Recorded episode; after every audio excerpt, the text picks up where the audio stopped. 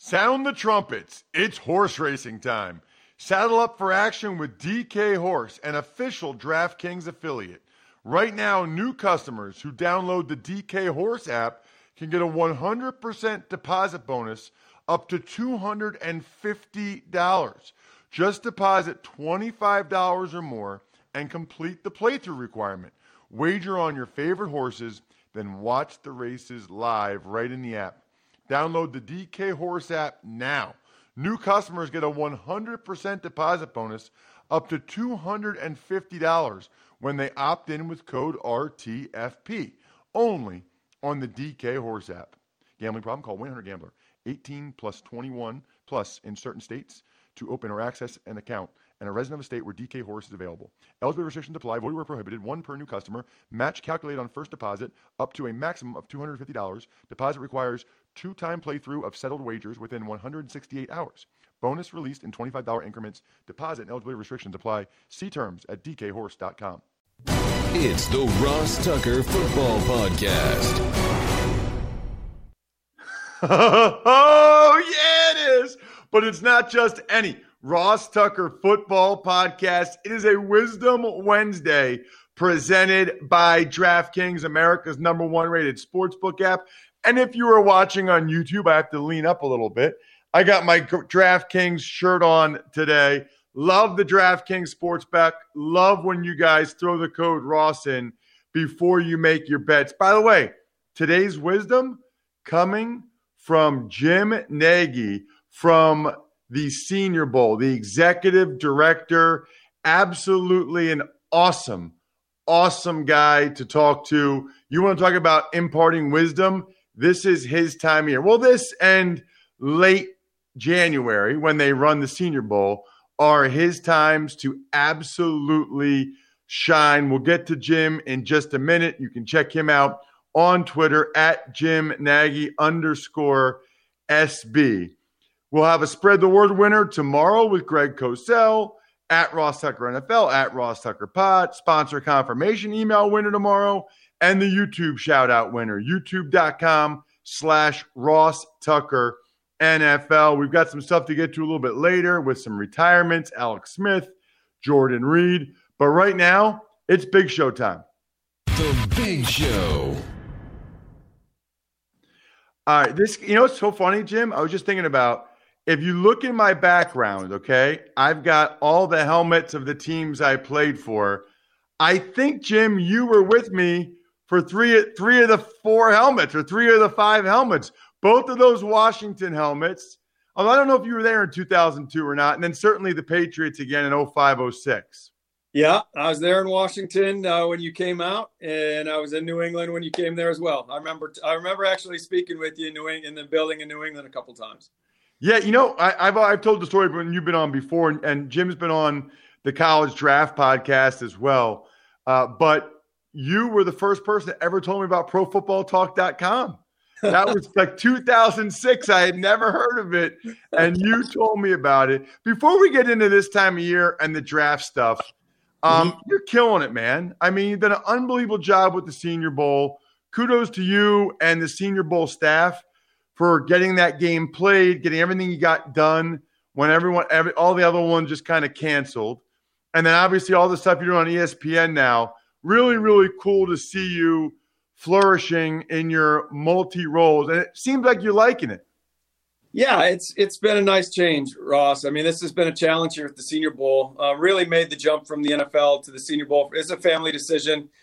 We just happened to be living in Mobile, Alabama for the for 13 years when this job came open, and uh, son's getting to play high school sports now. My daughter's, you know, growing up faster than I wish she was, and this was this was an opportunity to be around more. You know, when you're on the road scout and you're gone 175, 200 nights a year um, and this this job was just it came along at the right time. I feel very blessed that they that I was their guy that they that they uh, that they picked me, and it's been a fun really three years. It's been a fun three years. It's been a blast.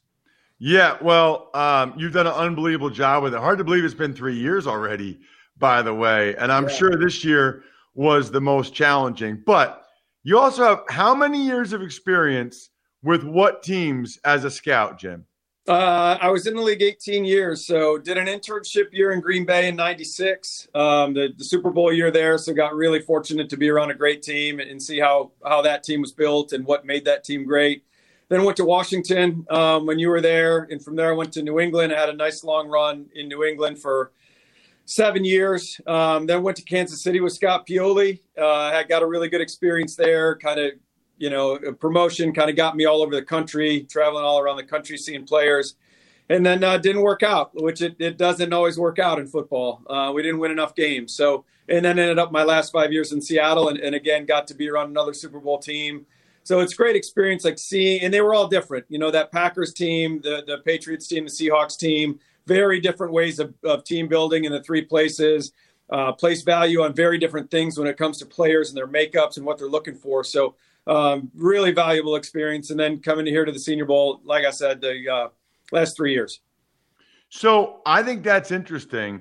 This is see, this is what I love about you is like I got a bunch of questions for you, but that is interesting because you've been a part of three different Super Bowl franchises, but you said that what they value, how they build it, is very, very different. Can you expound upon that a little bit? Because I do think at times, you know, there's a narrative in the media that like this is the way you win, like this is the right way to do things. But it sounds like those teams all obviously did the right things to win a Super Bowl, but did it differently. How were they different? Well, I think Green Bay's really unique, um, just with the with you know publicly owned team, not an owner um, you're out there. It's kind of Green Bay's kind of an outpost. Um, so, and that was when Reggie White was, you know, Reggie White was the the huge first free agent signing in the, in the history of the league. He really kind of changed the narrative about going and playing in Green Bay, and then obviously Favre coming in. Um, but it was a really tight knit group of guys. You know, it you just it's a very small town, Green Bay. I mean, you're talking about a population, I believe, of less than 200,000 people you're just driving around. There's no skyline. There's no big buildings, and then there's just this huge stadium that pops up out of a neighborhood, which is which is crazy. I know you've you've played there, Ross, but um, so that's just unique how you need to put that football team together because they spend a lot of time together, uh, more so probably than the other teams I worked at. And then you know being a being a part of the Super Bowl a few years back in Seattle when we played New England, it was just it, it was very interesting because you couldn't go you couldn't come at it from two polar opposite um, ways of, of building a football team. You know, from how the scouting department structured and, and different values they place, and just the feel of the building and the culture. Um, you know, New England's very buttoned up and it's very businesslike and, and straightforward. Um, and Seattle's just kind of uh, controlled chaos. It's a blast. You know, I mean, Pete Carroll's riding down the hallways on scooters and um, there's music blasting out of every office, and it's just uh, it's just there, there's we could we could do a whole show on this. We could do a couple hours on this, but but yeah, very different ways. Like you said, there's not one cookie cutter way. They obviously all work. I mean, Bill Belichick and Pete Carroll were the tone setters of those two programs, and, and the, the programs really took on their personalities. And you can't say one's better than the other because they both they both both gotten great results. All right, so let's get into the draft, Jim, because you're obviously all over it. What are teams doing right now? We are eight days away from the first round of the NFL draft. What are the teams doing right now? They're really wrapping everything up, Ross. Um, you know, this time of year, you, you've you've either met in December or February or both, and then you come back in in April, and you're really trying to tie up all the things that you heard from the pro day circuit. You know, so there's a lot of there's a you have the floor again as a scout to talk about things you heard at the pro day, interactions you had with the player, you observed um, talk about his workout. You know, did he test as well as we thought? Maybe not as well. Reconcile that with what you saw on the tape. Um, and what happens inevitably uh, in every draft room is there's clusters of players. You know, at every position group. So there's there's a cluster of five offensive linemen. You know, that are all graded very very similarly. And then the GM will just dispatch a group of scouts and coaches together and be like, "Hey guys, go watch those five guys." You know, don't come back into the room until you guys figure them out and have a consensus of where they stack. Um, and if that group can't work through it, then you work through it as a bigger group. But so there's a lot of that stuff being done. I think uh, now they're they're really talking through strategy. Um, the, especially the upper level guys, the GM, the director level guys are going through strategy about you know where do we address certain position groups. You're going through depth of each position. You know, do we need to take a receiver up this high when we know we can get one down here? Um, that's a that's a similar player. So a lot of strategizing. Um, I think lot, again on the director level, you're reaching out to a lot of other teams and having those trade scenario discussions about, hey, uh, will you be willing to move off here if your guy's not there? You know, we'd like to move. Um, you really got to lay the groundwork for those draft day trades right now. And then the scouts are all reaching out to players. Um, and this is going to be a crazy year for undrafted free agency. That is complete chaos every year. Um, there's no way around it. We, you know, some teams have streamlined it a little better than others, but it, it, it gets hairy. It's like kind of the the NFL's version of Wall Street. You know, there after the draft, that that hour after the draft is insane. Um, but in this year especially, you know, I think the word got out. Kalyn Kahler did a great piece um, that, that she posted on Twitter this week, and it was about how many players have signed with agents this year. And right now we're a little under 700, whereas the last two years we're like 1,800, 1,900 which tells you that pool of undrafted rookies is so much smaller. Um, so these scouts are on the phone with these guys and really trying to recruit and connect and again lay the groundwork for hey man we've got a, a, late draftable grade on you but if it doesn't happen it's out of my control. We might have other needs there late in the draft. If we don't pick you it doesn't mean we don't like you. Uh, we really want you to be a, a, patriot or a seahawk or or a packer. Um, but so again, that's that's a lot of what the scouts are doing right now is really trying to connect with these uh, these later round picks and free agents. I don't understand the 700 compared to 1800 thing.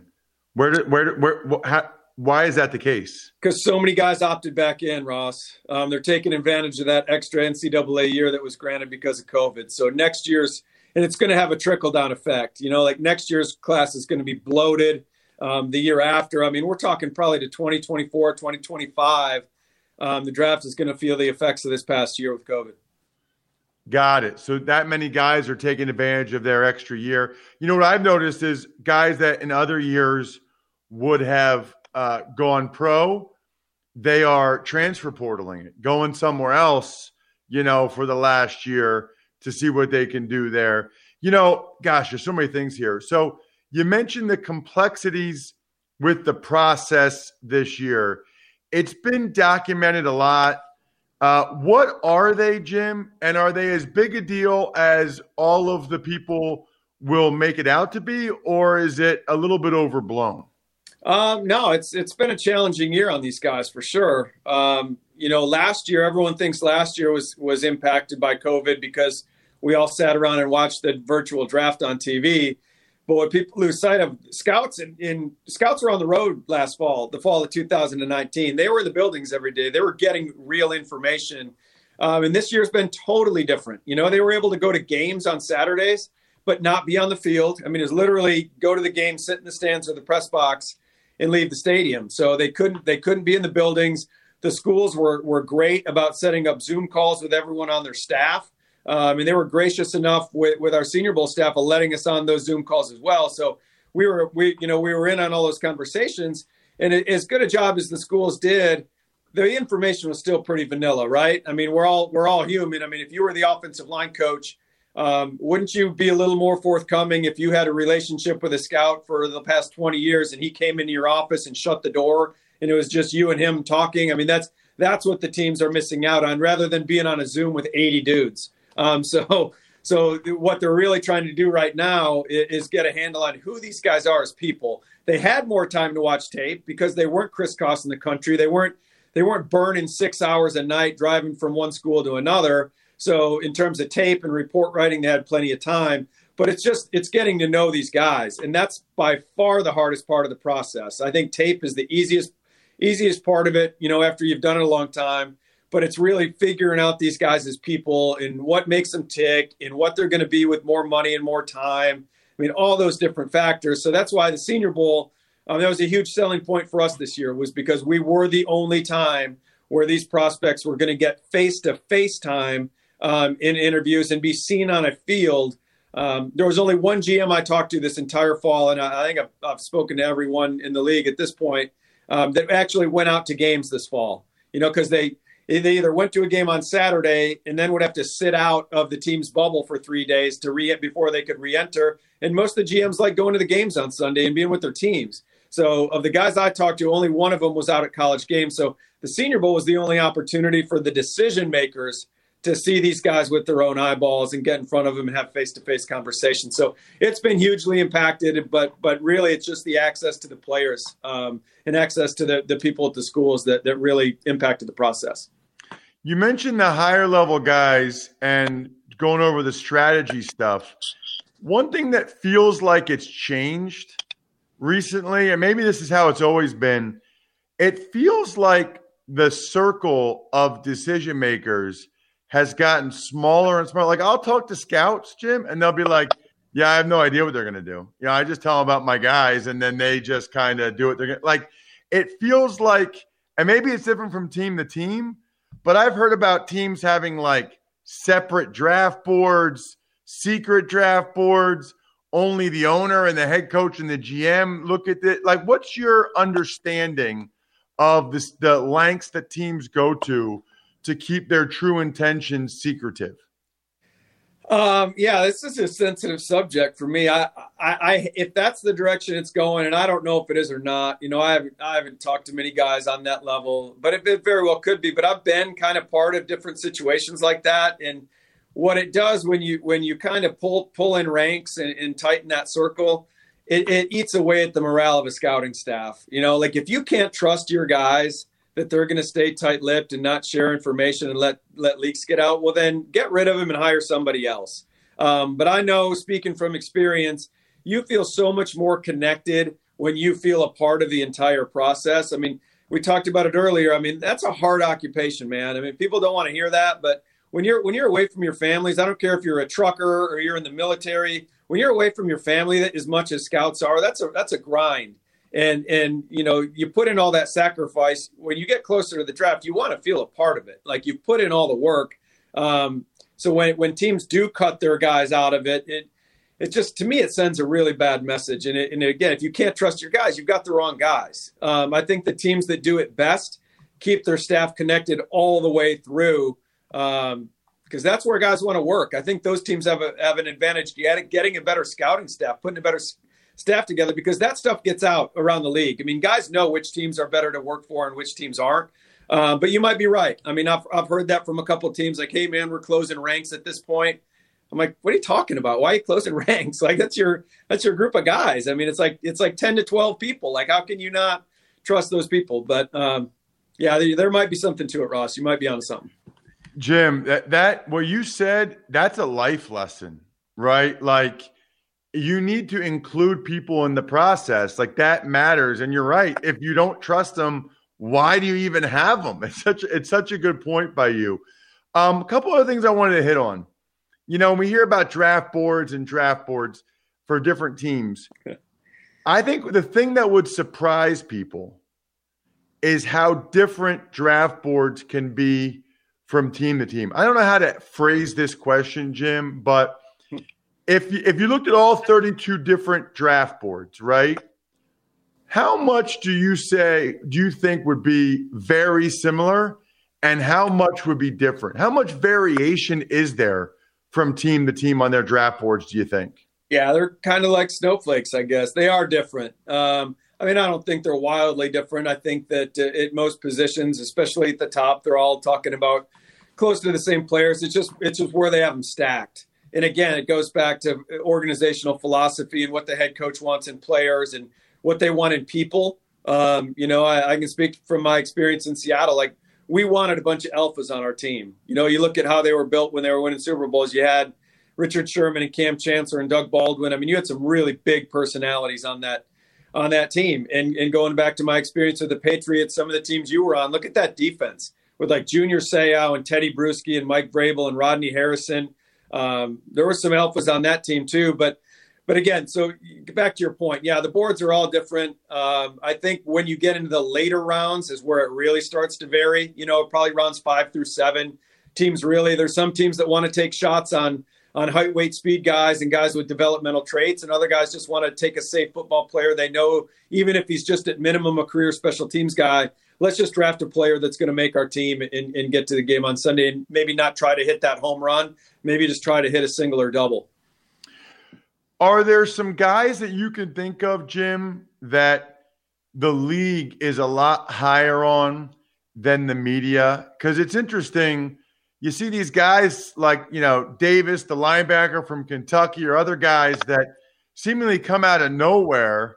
I don't know how that happened. Supposedly he got a fourth or fifth round grade from the NFL or somebody, and now he might go in the first round. Are there guys that you know about that teams are generally higher than the maybe the draft gurus, the analysts, the guys that do the mock drafts realize? Yeah, for sure. And that really more so like a couple months ago. Um, it was it was really out of whack, you know, like around Senior Bowl time, um, January, February, and then stuff does start to leak out. It does start to trickle out to the media, you know, who the league's really on. So it's tightened up a little bit. That's when in the media, when you see it looks like guys are falling, um, it's really the media catching up to where the league has players. So they're not. Uh, you know, it's that's the, the the interesting dynamic here in like March and April, is you hear a lot about guys climbing and dropping. They're really not in the NFL. That's where they've always been. They're really dropping and climbing um, in the on the media side. So, particular players for this year's draft, I'm kind of peeking over the camera now at our, our board right now of, of where guys have players. Um, I mean, man, there there is a handful. There is a real. I mean, I would say Landon Dickerson um, is a guy. I'm looking at the center position. Creed Humphrey. I haven't seen Creed Humphrey from Oklahoma in any mock first round drafts. I mean, this guy's going to be a 10 year pro and Pro Bowl player. And you know, and, and if you have a chance to get one of those, why wouldn't he go in the first round? Um, you know, um, just just looking across this board, Trey Sermon at Oklahoma or at Ohio State, the running back. The, the league's the league's high on him. You don't see him in barely anything in the media. Um, so there's there's a number a number of them. Divine Deablo, um, safety from Vatech. I don't think he's getting out of the first 40, 50 picks. You don't see him talked about a lot. So there's there's a number of guys, but again, it's it's probably tightened up in that area since January, February. Um, it's interesting because I saw you tweet this morning about Damar Hamlin and from Pitt and his cover skills he was a really good corner in high school. That's what he played. And I don't know, I don't know if he played corner his first couple years at Pitt or not. I don't know what they did there. But that people, I mean, I think people thought he'd be a corner. And I, I'm just, I'm sure you already knew that, but that's like, you know, I do all the Pennsylvania State high school championship games, and he right. was a good high school corner, which obviously benefits him. How much, I guess that's the last question, Jim. How much research do these guys do into like the high school backgrounds, right? So I'm I'm here in Harrisburg, Jim. You know, Micah Parsons never played a snap of linebacker in his life until he went to Penn State. He was maybe the best high school edge rusher I've ever seen. It was crazy, but he's only been off the ball, Jim. You know, for you know, seeing things like that for two years. Like I, I just think he can be so much better when he actually can process things that quickly. I, I wonder, I'm curious, how much work do they do on the high school side of things to really see how much left these how much these guys have left? A, a lot. And what you just did, Ross, that's exactly how you would make your case in a draft room for a player. I mean, when you can go back to high school and talk about what he what he did. I mean, Divine Deablo, another guy. I mean, he played he he played like he was like a big wideout um, or H back type player for Vatech his freshman year. He was only played defense for three years, so it really helps you build a case. Um, again, when you when you're talking about guys that uh, like maybe pro, like projection guys, you know, when you're talking about um, running backs, you know, do they have any full? Do they play some fullback in high school that we haven't seen yet, or or if you've got a linebacker that maybe you want to, you know, kind of a a down the line linebacker who's going to be nothing more than a backup as a linebacker, but you need a fullback. Say your team likes a fullback, we'll dig back into his high school background, and maybe he was a great high school fullback. And just being back there and even doing it at the high school level, there's some familiarity. He's done it. Um, he knows angles. He, he knows where to insert and, and how to strike um, from that side of the ball. So they do. They, they dig in big time. And that was always the first question that Pete Carroll asked any player when he came into the combine interviews in Indy was talk to me about your high school experience. You know, what what other sports did you play? What positions did you play? Um, really to dig into that background of the athlete. And I think, and more to that point, Ross, I think teams are really digging into high school track stuff. Um, and so you can, and we do that at the Senior Bowl. We use the high school track stuff a bunch because we, you know, Phil Savage, my predecessor, gave me gave me a great um, he gave me great uh, heads up before I took the job. He's like, Jim, your draft is in no, late November, not April. Like you got to figure those players out. And so and so we've really dug into the high school speed speed stuff because we don't have the benefit of the combine when we when we invite these players to the Senior Bowl. So they do. Back to your question, they they really dig into high school stuff pretty heavily. So the key now is to follow Jim on Twitter at Jim Nagy underscore SB. Follow the Senior Bowl at Senior Bowl. That way you can see the great tweets from Jim. He usually has video clips with it, and you can see what he's up to. Jim, fantastic stuff. Really appreciate the time. Keep up the great work. Yeah, thanks, Ross. This was fun. Thanks for having me on. Love Jim Nagy. Love that guy was awesome in Washington. He was awesome in New England. He's still awesome now. You know what else is awesome? MyFrontPageStory.com. Mother's Day will be here before you know it.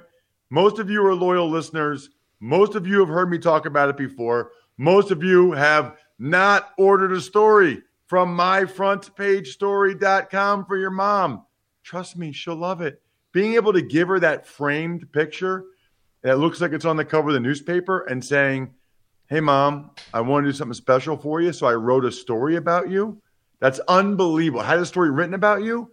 Incredible. And then when she actually reads it, she will cry happy tears. Trust me, fellas and ladies, myfrontpagestory.com. Tux takes. Good morning, Ross. Let's start with a couple of notable retirements. You alluded to them earlier in the show. First, Alex Smith, 16 years in the NFL. The other, tight end Jordan Reed, after nine seasons in San Francisco. So, um, and that's after a nice season with the Niners, not nine seasons, Bry.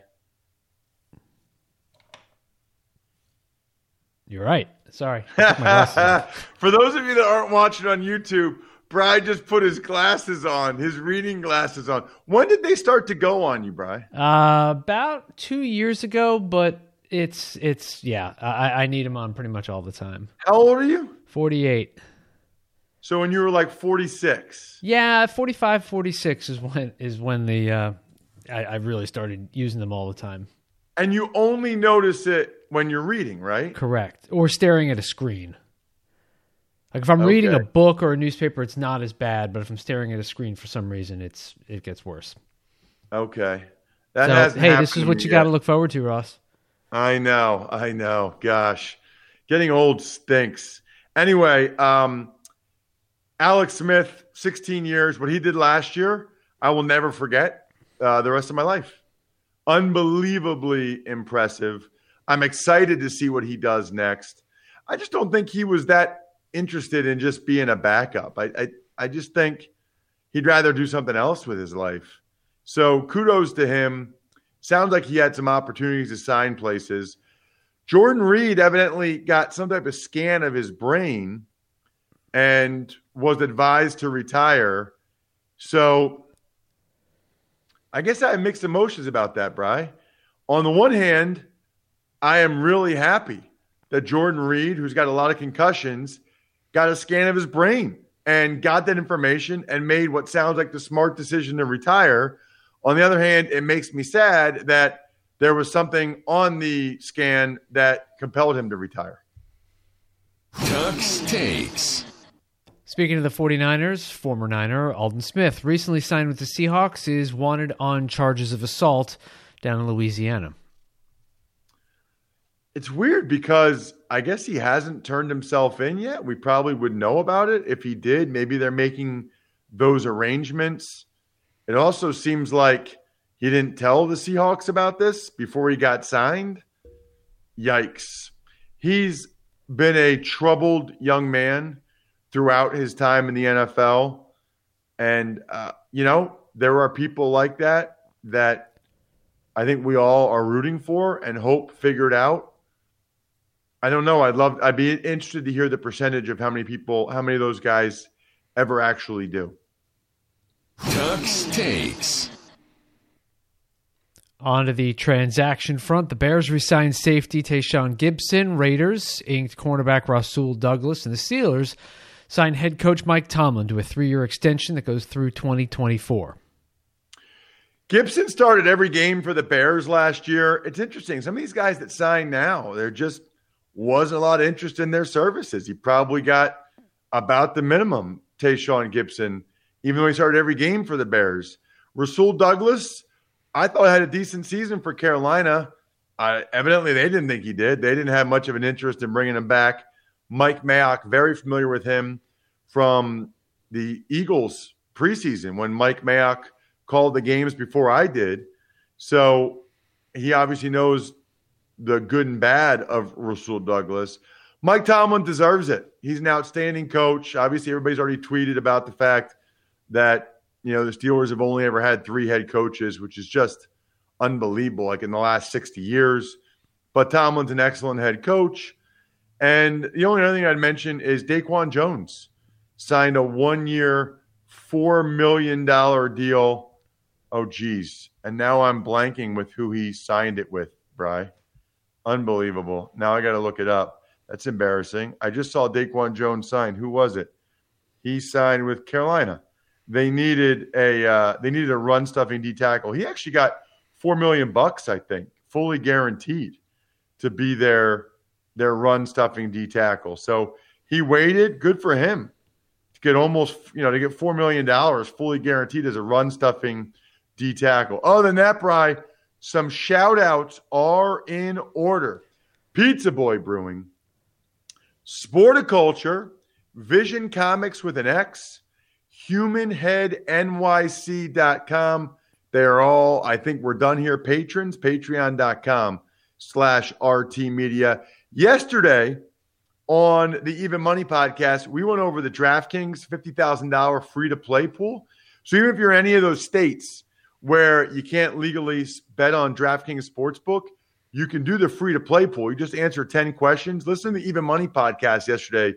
You'll enjoy that. Today, we are going over the rookie running backs, the draft prospect running backs on the Fantasy Feast podcast with Graham Barfield. He's got that awesome yards created metric that I think you'll really enjoy. We'll have Greg Cosell talking draft DBs tomorrow on the Ross Tucker Football Podcast. And Andrew Brandt today is going to go over the Super League. And I have to listen to that or watch it on YouTube because I don't really know what's going on with the Super League. So make sure you listen or watch the Business of Sports podcast. Other than that, I think we're done here. Thanks for listening to the Ross Tucker Football Podcast. Make sure to also subscribe to the Fantasy Feast, Even Money, Business of Sports, and College Draft. All available at Apple Podcasts, rosstucker.com, or wherever podcasts can be found. A lot of times on the show, I mentioned DraftKings. Here's what you need to know. You got to be 21 or older, New Jersey, Indiana, or Pennsylvania only. New customers only. Restrictions apply. See DraftKings.com slash sportsbook for details. Gambling problem, call 1-800-GAMBLER or in Indiana, 1-800-9 with it. By the way, if what I was talking about included a deposit bonus, doesn't always, sometimes it does. Deposit bonus requires 25 times playthrough, and deposit bonuses are paid out in site credit.